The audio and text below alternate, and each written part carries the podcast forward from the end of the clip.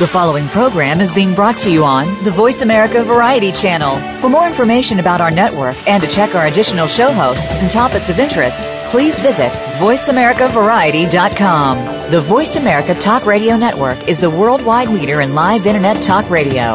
Visit VoiceAmerica.com. The views and ideas expressed on the following program are strictly those of the host or guests and do not necessarily reflect the views and ideas held by the Voice America Talk Radio Network, its staff, and management.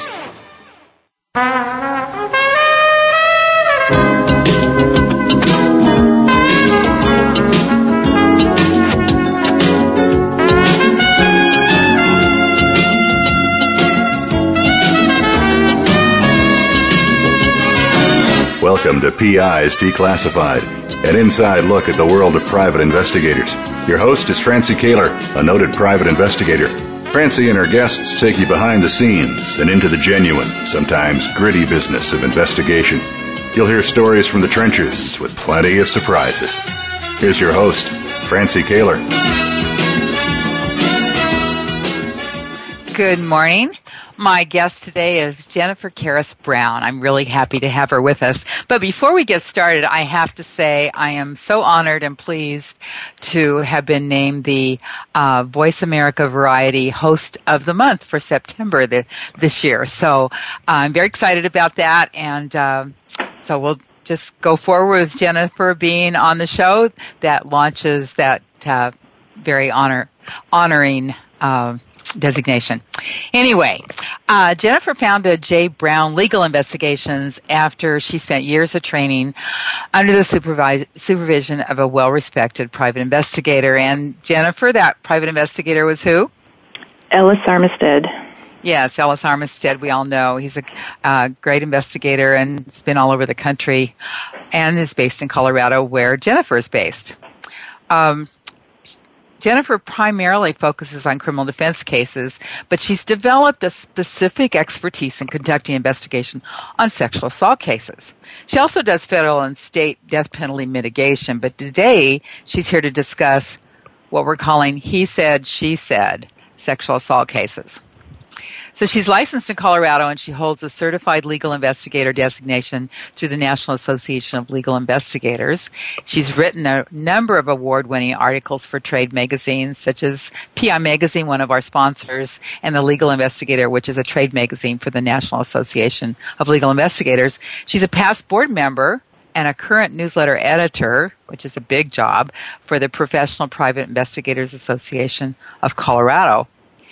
And you know, in the private investigation world, trade associations are really critical for exchange of information and staying current on laws and on legal issues. And so some of, of Jennifer's trade associations include, besides the NALI, um, and the National Legal Aid and Defender Association, National Alliance of Sentencing Advocates and Mitigation Specialists, and the National Council of Investigating and Security Services, who actually is our legislative advocate in Washington, D.C. So, um, often a claim of sexual assault has no physical evidence and is based only on the word of the person making the accusation. The accuser, of course, claims the sexual encounter is forced and it's not wanted. And of course, the accused claims it was consensual. Was it or wasn't it? And how do you know? How do you know who to believe? It's complicated. So, Jennifer is going to discuss the issues surrounding this highly emotional, very emotional type of case and provide some investigation guidelines. So, uh, Jennifer, uh, first of all, let me let's go back to how you how you got into this business. I know you trained with Ellis Armistead. Did you go to work for him as an employee? How did that happen? Um, yeah, I did. I worked for him for several years, and basically just learned his ways of doing investigations, which are great and thorough. And he's a great mentor, and I think so many people in the Denver area can credit their careers to him. So I'm grateful I had that opportunity to work with him for so long. That's great. And then what made you decide to strike out on your own? You know, it was just time. I mean, after a while, you realize you can get your own clients and do pretty well. And I just like having my own hours, my own setup. It's a lot more flexible, so it was it was definitely time. Mm, okay. And then, did you? Uh, I, I know Ellis does most mostly criminal defense as well, correct? Yes. And he does federal and state death penalty cases as well. So that's yes. why you yeah. ended up going that direction. Yes. Yeah. Okay. So um, you've been in business now. Let's see. I started this one in 2008. Okay. So, but I've been doing investigations since about 2002. Okay, and then um, and since you got into the investigation world on your own, Colorado changed their law, and they now have voluntary licensing there. Very recently, yes. Yeah, very recently, and that's a that's a good move because there's only a few states now in the country that don't have licensing. Right, um, and I I hope it continues. I hope they stay with it. Yeah, and I hope actually that Colorado ends up get, having a uh, changing the law to a mandatory. Yes, uh, mandatory they're working on that. Law. I yeah. know several groups that are working on that right now. Yeah, it would make it a lot easier for you know us getting databases and being able to get records from other places. Well, and besides, there's an oversight. You know, if right. somebody uh, somebody makes a mistake, and yeah, exactly. If somebody makes a mistake or they uh, somehow are a bad actor that every profession has, and there's some oversight over that. Right. So, okay, let's talk about these crazy he said, she said cases. So, so how, first of all, how do you get a case? Well, I get, I have several regular attorney clients, and they hire me or they refer me to other attorneys, and I that's how I get a lot of these cases. Um, I stay pretty busy with them actually, and I have one going to trial on Monday. Um, so it's you know forefront of my mind right now. The the problem with these cases is they are so scary, and and just to distinguish, I'm not talking about cases where the woman was brutally raped and attacked against her will.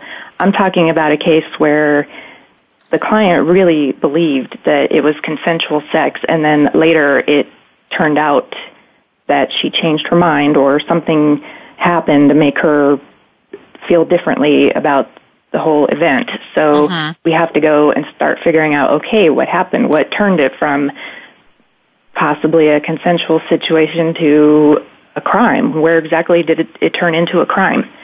And what are there, some Oh, go I'm, ahead. Sorry. What are some red flags for that? Um, you know, there there are so many of them. They're inconsistent stories from the victim, uh, and I'll say, well, I should say the accuser. They're not always victims. Um, they will tell different people different things. Um, sometimes they don't even report anything, and it's their friends or family who end up reporting because the family or friend is concerned that oh no this has happened and she's not reporting it to the police. So she doesn't report. That's a big red flag. Um, she doesn't go for the SANE exam at the hospital the the sex assault nurse examination. Um, if they skip that step that's kind of a red flag that doesn't necessarily mean nothing happened but it just indicates that you know she wasn't feeling totally violated and had to go to the hospital i mean we all learn as girls in school that when this happens, you need to go get checked out. Don't change Mm-hmm. clothes. Go straight to the hospital. They'll examine you and do everything to collect evidence. And when there's a complete lack of that, that's a big red flag. Um, see, I, why don't, Jennifer, why don't you talk a little bit about what the SANE exam includes? Well, it, it's a SANE exam is conducted by a certified nurse who is trained to do those exams, and what they do is they're theoretically they're objective, but they're a lot of times they're really tied in with law enforcement, so they're pretty tricky. And I mean that that whole topic alone could be an entire show by itself. but um, in those exams, they they need to take physical evidence. You know, do scraping, swabbings. Um, they'll use a, an instrument called a colposcope, which could have a camera or even a video camera on it to look inside the woman's look inside the woman to see if there are any visible injuries or um, abrasions or bruisings, uh, anything that indicates injury, and and that can lead to some kind of evidence of non-consent, but but then there are also studies that show that even injuries can indicate uh, consent as well because they can happen anytime. Mm-hmm. But they also uh, another red flag is when the the sane nurse doesn't follow all the protocol, and some of that includes taking a verbatim statement from the accuser of exactly what happened, not writing down medical terminology like patient reports this or that, but more writing down verbatim what she says happened. Uh-huh. And they, like I said, they need to be neutral.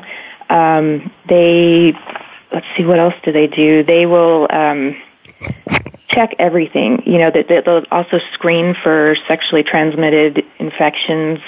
Um, they'll look for signs of injury outside, inside, check vitals, everything. Um, it, they're they're really trained to just be uh, also to just be kind of a comfort to anybody who has been victimized, and it's it's one less interview they'll have to do later. So it, in a way, it's a law enforcement step because that way it it's it keeps the accuser from having to go through interview after interview after interview over what happened, and you don't want to keep re-traumatizing true victims.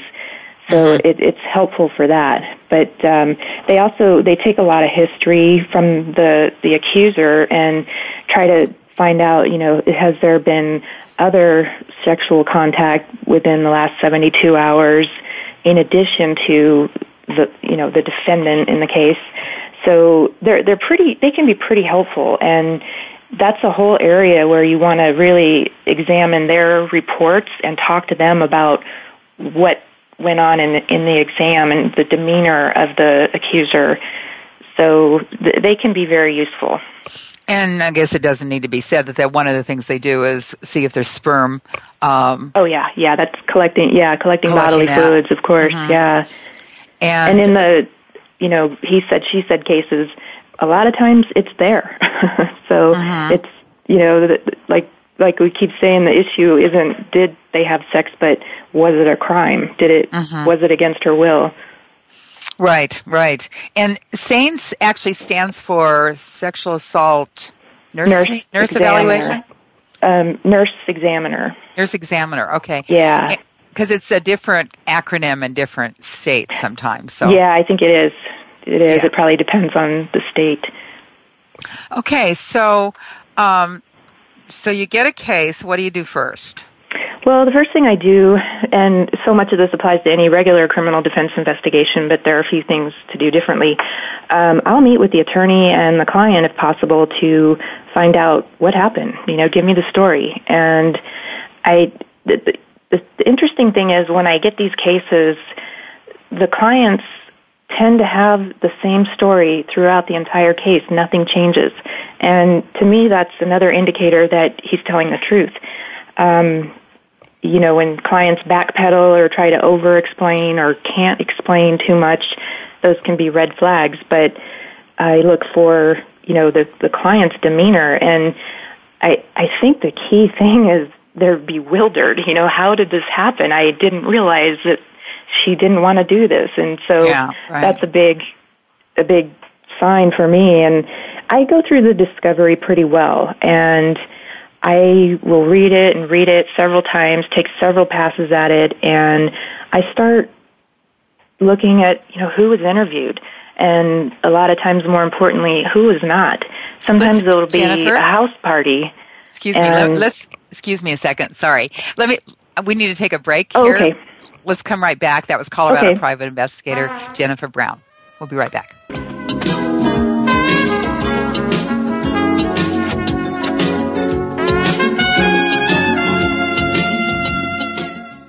Talk, talk, talk. That's all we do is talk. Yeah! If you'd like to talk, call us toll free right now at 1 866 472 5787. 1 866 472 5787. That's it. That's it. VoiceAmerica.com. Need to hire a private investigator? Ask for their professional association affiliations. When an investigator asks Francie Koehler about associations, she says to first join a state trade association. Francie belongs to the California Association of Licensed Investigators, or CALI. It's the largest association of its kind in the world. Cali's main focus is networking, training, and legislative advocacy. If you need a detective in California, contact Cali at cali-pi.org or call 1-800-350-CALI. For a national association, Francie's Choice is the National Council of Investigation and Security Services, or NCISS. For over 35 years, the Council's primary mission has been to represent its members before the United States Congress and governmental agencies. Find the Council at nciss.org or call 1 800 445 8408. NCISS and Cali are great places to look for a qualified private investigator. Tell them you heard it from Francie on PIs Declassified. Stimulating talk gets those synapses in the brain firing really fast. All the time. The number one internet talk station where your opinion counts. VoiceAmerica.com.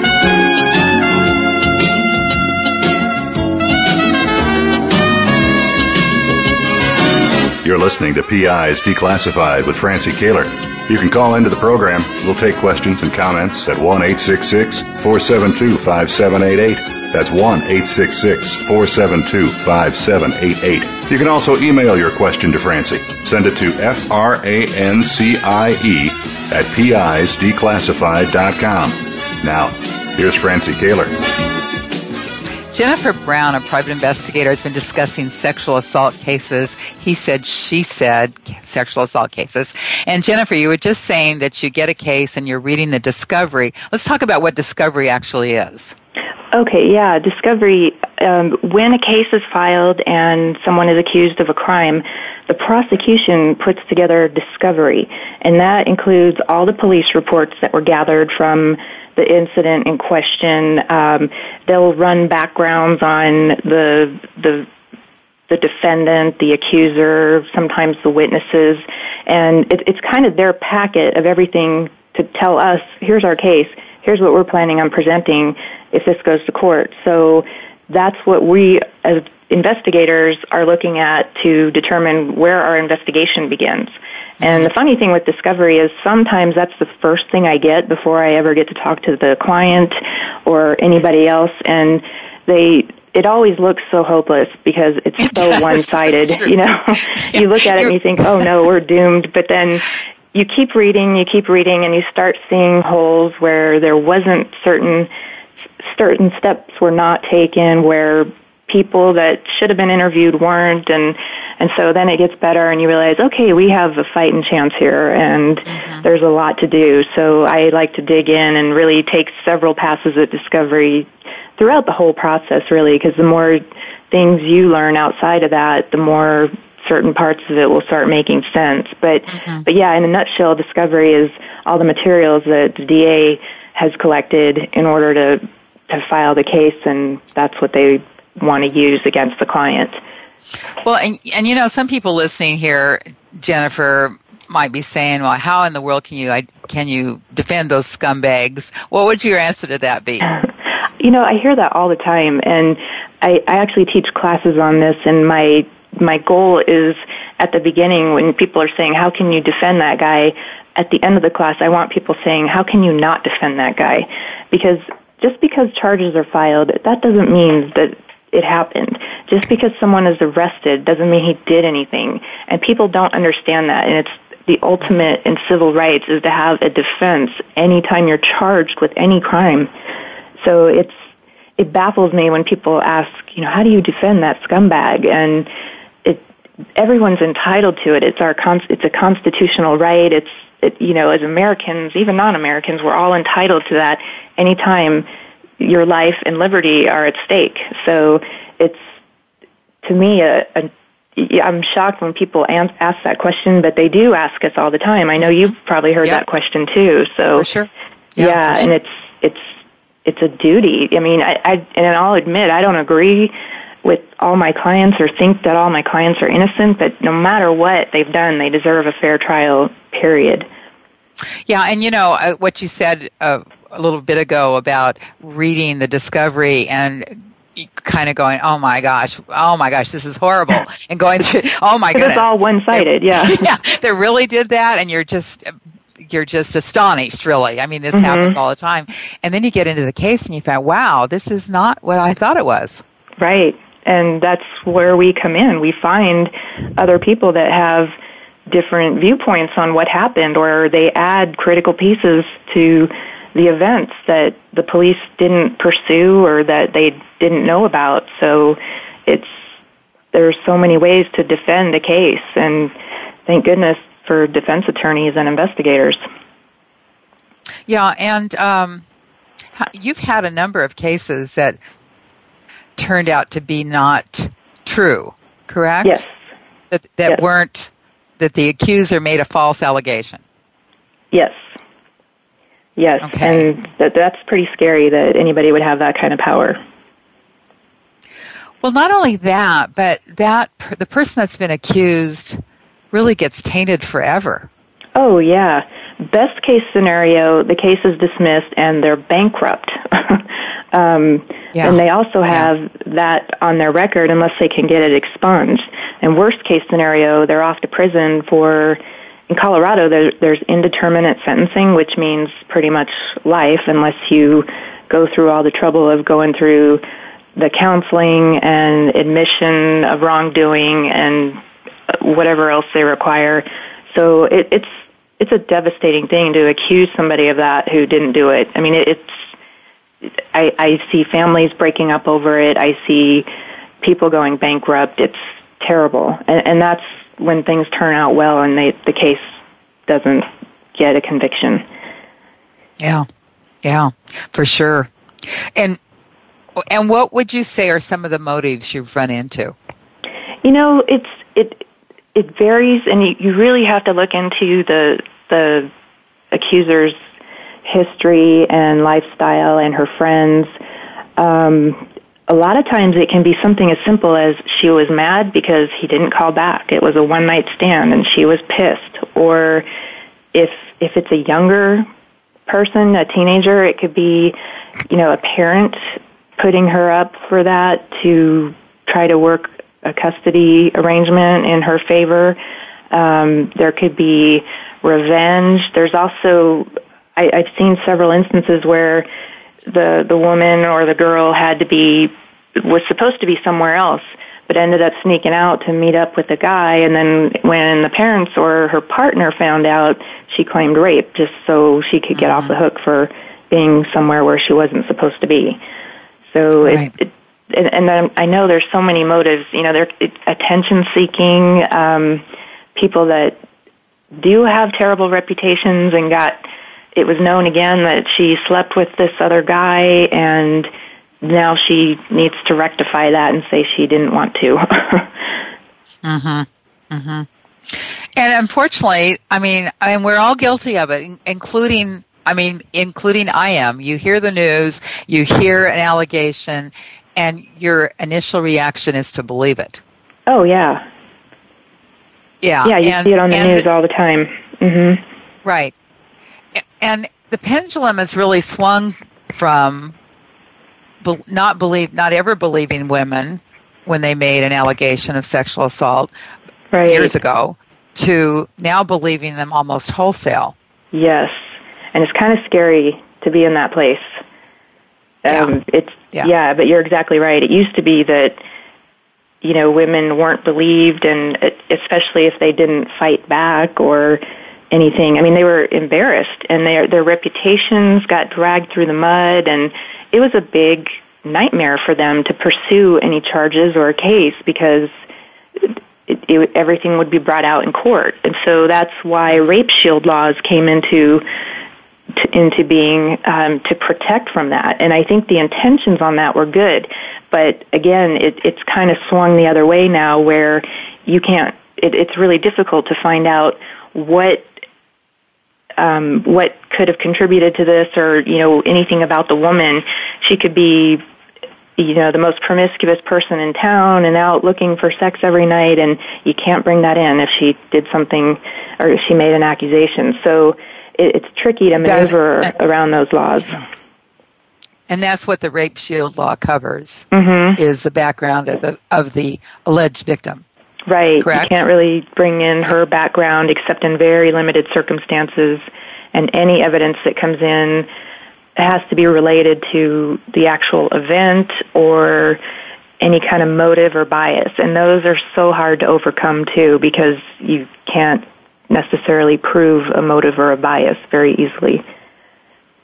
Yeah, Jennifer, you've written on articles on this subject, and one of, I have one of your articles, and and one of the things I was struck by that you said um, that a, a juror might her, their reaction hearing the evidence would react something must have happened otherwise why would a woman put herself through this humiliation right and that's a throwback from how it used to be when we didn't have the rape shield laws mm-hmm. and it's um, women they were dragged through the mud. And so there any juror coming in now they are still thinking of how things were 20 30 years ago. Well this is going to be so hard on her and she would not put herself through this unless something really happened. And they're all thinking it. You can sit there in a trial and watch that and think and just look at the jurors faces and they're sitting there like mhm yep we know. And it's it's terrible. But that that's an old archaic way of thinking now and i I think you've noticed this too, but in Facebook and Twitter and everything else, people put everything out there, even bad For stuff. sure. Yeah. Yeah, and I I I have seen a case where a 17 year old girl went on Twitter the the night after an event and said, "I lost my virginity last night," and people were, you know, high fiving, liking whatever it is they do on Twitter, and then later it became rape, and you know, so it things are so different, and I hope they'll turn around from that because yeah, some women will put themselves out there because it's attention and it's it's awful. So, mm-hmm. and I I don't believe in trashing the victim either. I, I've never thought that was a good idea, and that's not what I try to do. I try to look for anything that's relevant to the case. You know, I wouldn't be interested in knowing if, uh, you know, she's a slut just because she's a slut, unless it was really relevant to the case. So it's I, I try to be sensitive too if I'm talking to victims or their friends. Yeah. I, well, and you know, there's uh, there's that situation though, uh, the difference between men and women. Um, I don't know how to I don't know how to put this delicately, but men will oh, say can. she wants it, and and maybe she, maybe she's changed her mind. Maybe she says no. Maybe she's gotten in, involved in the situation and now she's changed her mind. And men don't often understand that concept. Right. You mean like during the act? Yeah, during, during actually during the act. During Yeah. having sex, the woman says, "Wait a minute, I got involved in this. I want to back out." And of course, it's now as far as the guy's concerned, it's gone too far and he's out of there. Or Yeah. he's not. or he's not out of right. there. Yeah. Right. I know, and that's a tough one. And I, I think, you know, we are trained that no means no. And if she says no, even in the middle of the act, then be done with it. So, yeah, and, and that could be the nexus where it became a crime. You know, up Yeah. until that point it wasn't, but then it was. And I, Exactly. I haven't run into that situation, but um, it, it, I could definitely see that happening. Yeah. We need to take another break, Jen. Uh, we're Okay. discussing he said, she said sexual assault investigations. Back in a moment.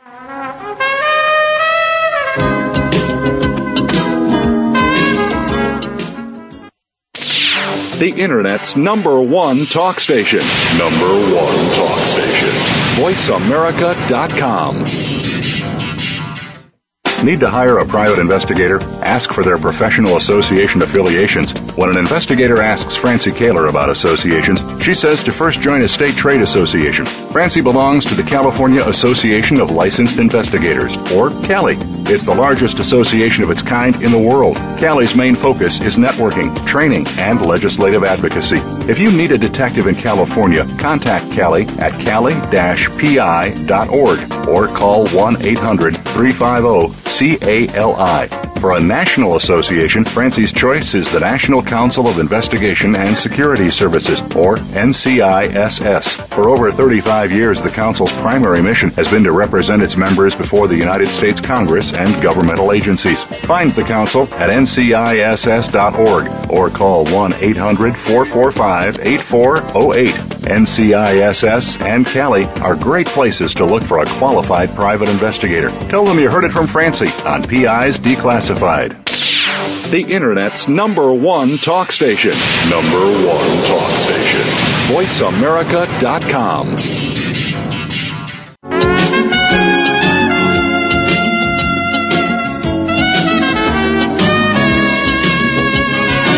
You're listening to PIs Declassified with Francie Koehler.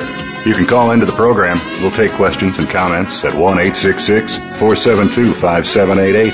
That's 1 866 472 5788. You can also email your question to Francie. Send it to F R A N C I E at PIsDeclassified.com. Now, here's Francie Koehler.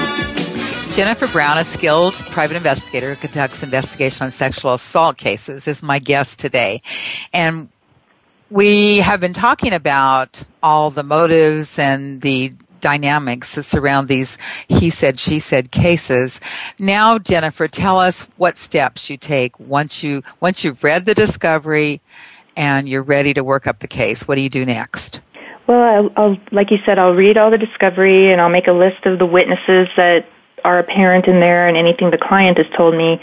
But one really critical piece of the investigation is to create a timeline.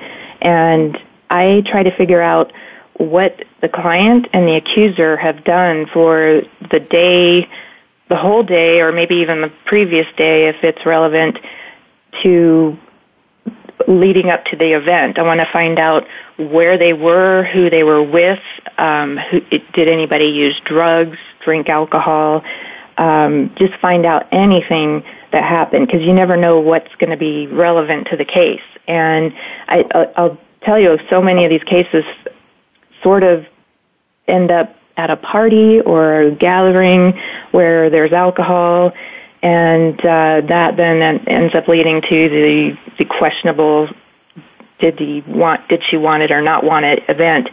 Um, and a great source for that is not just the client himself, but friends, any witnesses, bartenders, wait staff, um, neighbors. I mean, there, there's just so many places you can look to find out where people were. You know, I've gone into people's work to ask, you know, did she work that day? Was she, did she leave early? Anything like that. Mm-hmm. So that kind of helps create a grid almost so that you can start filling in with what people were doing all day. You know, what, because you don't know what's going to lead to sex happening and accusations flying later. So that's a really important part of it. And then I also start um, I'll review the SANE exam, the sex assault nurse examiner exam, mm-hmm. um, if there is one. Sometimes there isn't, but uh, those are helpful too because, um, like I said earlier, the the nurse is required to get a verbatim statement of what happened. So I look for inconsistencies there. What what was said uh, to the nurse versus what was said to the friends. Um, I'll start interviewing people and try to talk to friends and it, one thing that's really interesting is when a girl's friends are willing to talk to me and are supportive of the defendant, that is very telling too. That's and, key, yeah. And that happens, and it's kind of surprising because they don't they they don't want to see this guy go down because she had her own issues. So it's pretty telling as well.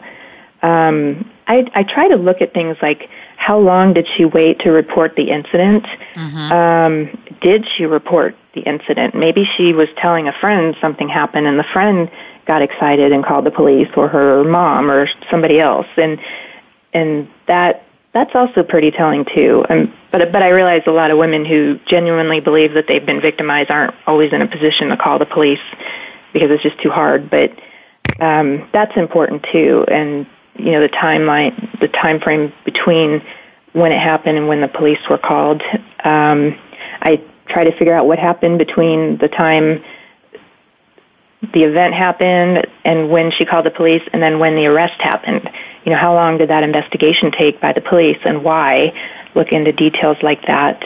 Um, another thing I like to do is I always, always, always like to look at any physical evidence they've collected, like clothing. Um, mm-hmm. You know, I, I've seen a case where they, she claimed that he ripped her clothes off and had forcible sex with her, and I wanted to see the clothes and nothing was stretched out, nothing was ripped, nothing was uh, torn in any way. And in fact, you know, when you take off a long sleeve sweatshirt by yourself, try this after the show, but when you take off your own shirt, one arm stays out and the other is inside out. And people don't realize that. And it, that was the hmm. case in a case I worked on where the victim says that he ripped her clothes off, and had he done that, both arms would have been turned inside out because he would have just jerked it off of her. But uh-huh. instead, one arm was still left uh, right side out, if that makes sense. Um, now, were, were these clothes in police evidence? Where were yes, these clothes at? They were in police evidence, and we have a right to look at those. So you might have to ask and beg and keep going up several levels until you get that permission. But you can go to the police station or wherever they keep the evidence and look at it and they'll have somebody hovering over you so you don't taint the evidence and uh-huh. they'll they'll watch you and other times they're pretty nice about it and they'll give you the latex gloves and let you examine things and I look for you know any rips or tears or any signs of uh you know clothes being forcibly removed um it's I mean there're just a lot of clues there you know what sh- what condition the clothes are in. Um, well, also, you talk. Excuse me. Oh, you talk about uh, a situation where they cut out a section of the carpet. You want to talk about that case? Yes. This this was so appalling. Um, they the the accuser said he this is the same case where he ripped her he ripped her clothes off and then forced her down on the carpet in her living room to have sex and when the police came, they cut this four by four section of carpet out of the living room and took it away. And they sent it to the Colorado Bureau of Investigation, but they never tested it. And so what they did is the district attorney presented this piece of carpet in court that had stains on it. Well, the woman had two children and pets, so I don't know of any carpet that isn't stained with something, you know, food, milk, Kool Aid, anything. Mm-hmm. Mm-hmm. And um, they paraded this piece of carpet in and tried to present that as evidence. And I, I don't know to this day how it was allowed, but you know, the jury is just sitting there oohing and awing over this stained carpet, and it it was it, it was hard for me. Not I'm not an attorney, but I wanted to jump up and yell objection. You know, it was just so yeah. so unbelievable to me. And well, and they did it with such drama, rolling it in exactly. on a card. It was they brought it in it on a card, and the DA put gloves on and had another deputy standing there to to guard it, and you know it was just really ridiculous. And and oh, it was all bagged and tagged with all the chain of evidence stickers. But but even the the Colorado Bureau of Investigations person that testified even said, you know, no, we never tested that and didn't look at it and you know, I think they had been given directions just to find out was he there, and yeah, they found his hat there, and there was a hair there. You know, the question, and that was never in question, and it wasn't something we were contesting. So mm-hmm. they made a big deal out of this piece of carpet that was never even tested. And so, what happened to that case? You know, unfortunately, and, and it killed me to this day. He got convicted. And this was a small town jury, and they were easily impressed by this non-evidence. And there was a, there were other things too because they brought in um, a bathrobe that she had worn, and it had also not been tested, but they brought that in as evidence, and it it was just a nightmare. And, and actually, that case is uh, going through the appeals process right now, and I really really hope that it gets overturned because it's just it's still a case I lose sleep over to this day. And, and you evidently don't believe the the accused was responsible for the crime. Is that what I'm hearing?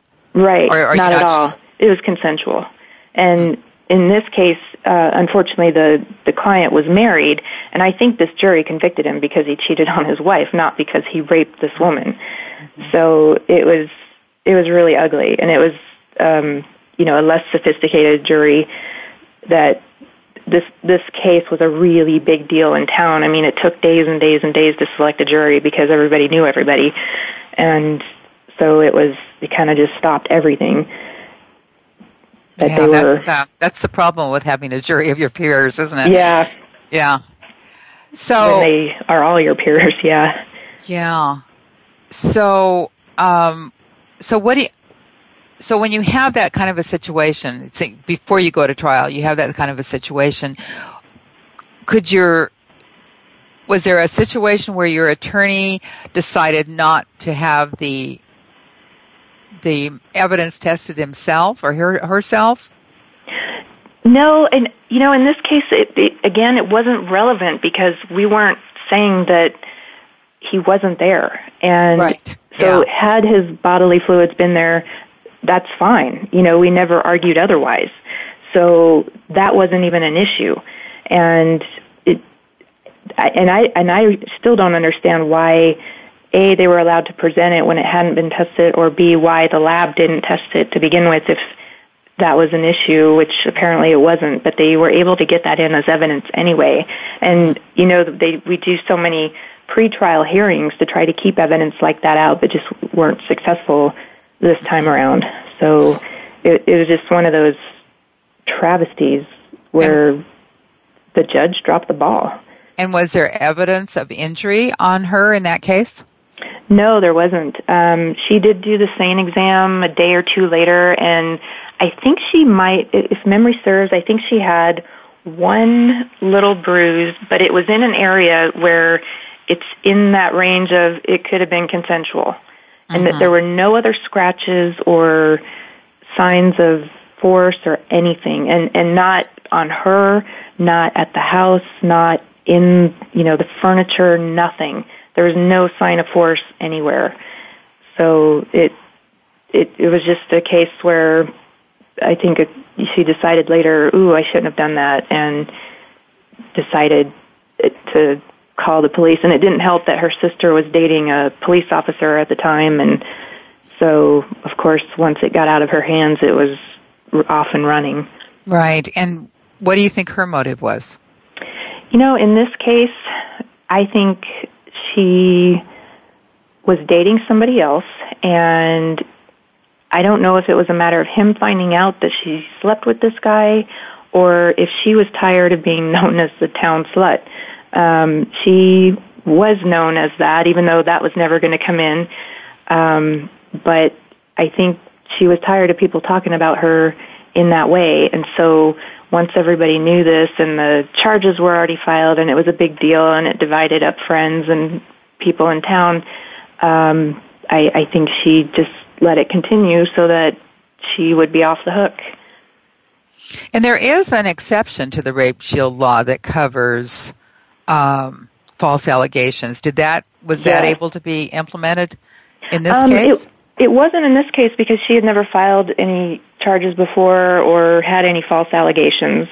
So, I mean, had she complained before and it turned out to be false, that would have been huge for the defense.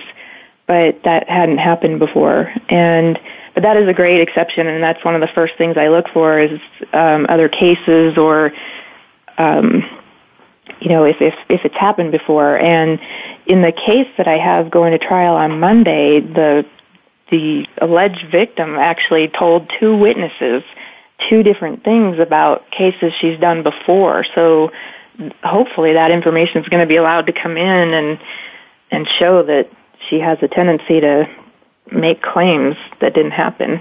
And you would bring those witnesses in to testify? Yes. Okay. Yeah, they are going to come in, yeah. Yeah. Okay. Uh, we're going to take another break. More to come with Colorado private investigator Jennifer Brown.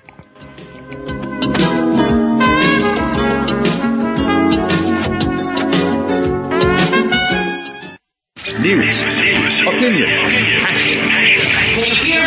Your voice counts. Call toll free 1 866 472 5787. 1 866 472 5787. VoiceAmerica.com.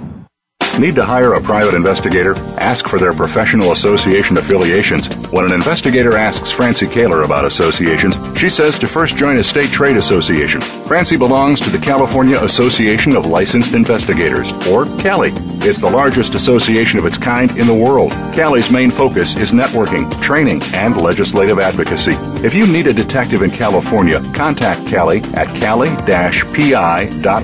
or call oh 1-800-350-CALI. For a national association, Francie's choice is the National Council of Investigation and Security Services, or NCISS. For over 35 years, the Council's primary mission has been to represent its members before the United States Congress and governmental agencies. Find the Council at nciss.org or call 1 800 445 8408. NCISS and Cali are great places to look for a qualified private investigator. Tell them you heard it from Francie on PI's Declassified.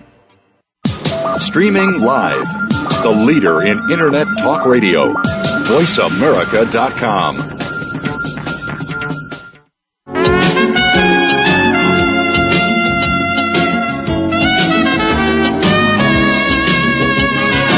You're listening to PI's Declassified with Francie Koehler. You can call into the program. We'll take questions and comments at 1 866 472 5788. That's 1 866 472 5788. You can also email your question to Francie. Send it to F R A N C I E at PI'sDeclassified.com. Now, here's Francie Koehler. I'm back with today's guest, Jennifer Brown. Jennifer does uh, lots of sexual assault cases, and some of them are based just on an allegation. So, Jennifer, why don't you uh, kind of summarize some bullet points for us on steps for investigation on these kinds of cases? Yeah, so initially they might seem hopeless, but once you dive in, there's so much that we can do um, after talking to the client and the attorney about the case and what you know the client's version of events is I'll review all the discovery which is the material that we get from the district attorney and the police. I'll start figuring out what witnesses I need to interview and go you know go look at evidence and the scene if that's possible. Um, I like to create a very detailed timeline of everybody that was present throughout the day, the night, whenever it happened, uh, and start filling in holes on you know who was doing what. And I'll look for things like the how, the length of time that it took to call the police. Did the actual accuser call the police? Did somebody else call the police? Uh, look at all that stuff. Um, I'll review the the SANE exam, the sex assault nurse examiner exam, and there are so many areas for that. I, I think, like I said, that could be its own show almost. Um, but to go through that exam with a fine tooth comb or that report and look for things that were done or not done, what was said by the accuser, um, there's just so much room for questions in that area. And you know, I'll start investigating the accuser's background and see if there's been anything like this before. So you got to examine, you know, was there a motive? Has she done this before? Uh, questions like that. And so try to interview as many people as possible to find out what happened and try to put it together the entire time of all the events that happened. So hopefully that can really give you good clues and a good theory on what happened that night and what maybe the motive was. So that, ha- that's kind of the the summary of yeah. things I do, and there's always more. And if there is physical evidence, absolutely look at that. And how much interaction do you have with the attorney? Is this uh, um, on these cases quite a bit? I I spend a lot of time with the attorney just trying to hammer out what what could have happened. You know, I I report on everything I do, on all the people I talk to, the evidence I look at. So you know, in, in all cases, were their eyes, ears, and legs for getting all mm-hmm. the information and the the the data they need to do the trial. And are the uh, are the clients, the accused, usually in custody or out of custody? Um, it depends. You know, sometimes they get arrested and they're still in jail, and other times they can get bonded out. It just depends on the individual client's uh, financial situation. So obviously, it's better when they're out because they can be more helpful and point you to different people and give you suggestions for witnesses and places and that kind of thing. But sometimes they're in jail and you need to visit them quite a bit to find out information. Now, some people on these kinds of cases, Jennifer, uh, ask the accused person to take a polygraph. Do you guys do that? You know, sometimes, and sometimes they're useful and sometimes they're not. So I, I have worked on cases where they've taken them, and of course, if they pass, you know, we want to parade that to the DA and let them know. And then if they don't, for whatever reason, um, then it never happened. You know. Yeah. So it's right. It yeah, you depends. can take a polygraph. I, um, otherwise a lie detector test. Right. Um, that you don't have to disclose. If you have a if you have a client that is guilty or doesn't pass the lie detector test, then then that's uh, attorney work product, and you don't that doesn't right. have to be disclosed to anybody. Right. And just because they don't pass, that doesn't mean, too, that that's correct. I mean, there are factors that can affect that. So. Yeah, and I and you know I want to make a statement, and I know you said this earlier. This doesn't mean there aren't legitimate cases of horrible sexual assault, right? And a guy that says that he didn't do it when he really did do it, and all right. of that, and and and that isn't to denigrate people that uh, are that call the police with a sexual assault claim right. and it's legitimate. These are cases that aren't legitimate that the person is has a motive to make an accusation for whatever reason. Right, right. And the the thing that bothers me the most about that though is people who are not true victims make it that much harder for people who are victims. Absolutely. That is absolutely true. And it um, particularly and of course as we said once once the allegation is made then that guy is in this case we're talking about men and women that guy is a target for all kinds of further investigations. Right. For the rest of his life because it's possible that a sex offender label could stick forever if he gets convicted. Right. And i'm i don't know whether in colorado do you um, do they have to register as a sex offender? Yes. So if they're convicted of anything, yes, they would have to register. Yes, and it, the public doesn't know if it was, uh, you know, a he said she said case or a violent predatory act on a child or what. It's just one label. Yeah, yeah, yeah. It's um, you know, we've all known people that have been wrongfully accused, and it's a it's a horrible label. It is. It, it just uh, it just never goes away, no matter what, no matter what you do. Yeah, and the label is horrible, and the the bankruptcy and the destruction to families and relationships. I mean, it's it's terrible for everyone involved. So, would you have any um, advice either for somebody that's accused or for an investigator that's investigating a case like this that we haven't covered? You know, I, I don't know if I have any advice like that, but I would say there's always hope. I mean, you don't know what you're going to find in your investigation. So no matter how bad things seem at the outset, there's still hope and there's still a chance you're going to find something or even just one witness who will say, you know, she told me later that that's not how it happened or you just never know. There's there's always hope until trial.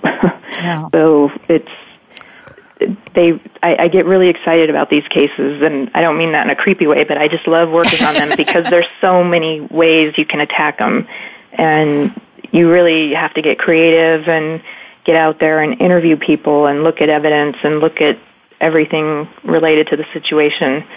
So it's I would just say it's not hopeless. Mm-hmm. Yeah, for sure. Um, So, one of the things we haven't even mentioned, Jennifer, is that sometimes people file civil claims after there's a conviction. Yeah. Have you run into that situation? Um, I haven't yet. So, but I, I know that happens and I've seen it. Um, and those would be pretty awful too. But then if someone's sitting in prison for most of the rest of his life, I don't know what kind of settlement they're counting on. Mm-hmm. Right. Um, although sometimes people have money, you know. Yeah. Or families do, or or whatever. Right. But um, yeah. Or or if there sometimes they don't get a serious sentence. You know, maybe the maybe the crime, maybe the jury kind of uh, came to a conclusion that wasn't the whole crime, but maybe a piece of the crime. Right. they got didn't have the uh, indeterminate sentence. Right. Or yeah, like that case in Montana, I think it was, where the judge sentenced that man to what thirty days. Oh right, yeah, yeah. yeah. Do, uh, do you have any details on that? I don't have it in front of me. Not really. I, I just know that it was outrageous, um, and that was a statutory rape situation. Uh, horrible, horrible for the victim. And statutory rape means the ch- the uh, woman is under the age of eighteen. Right, and can't consent. Yeah, can't consent. But yeah, I think they have a recall going on for that judge. I right hope so. Yeah. yeah. Well, Jennifer, you've been a delight. Thank you so much for being on the show. I um, this is such a kind of explosive kind of a case that needs to be exposed, and I really appreciate you taking the time to uh, address it in this way. Yeah, thank uh, you. This was fun. Yeah. And special thanks to PI Magazine for their faithful sponsorship of this show. Guests for the upcoming weeks will be Philadelphia PI Fred Bloom, the Holocaust Searching for Survivors, New Jersey PI Lisa Reed, my client The Fugitive, and Maryland PI Lynn Levy. So please tune in and again next week as we declassify more real stories from real investigators. It's PI's Declassified. I'm Francie Koehler. And thanks for listening. Thanks, Jen. Thank you. Bye. Bye.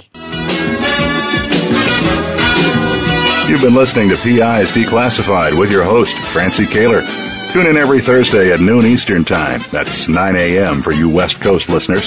PI's Declassified explores stories of deceit, mystery, and detectives unraveling the truth. Every Thursday at noon Eastern, 9 a.m. Pacific Time here on the Voice America Variety Channel.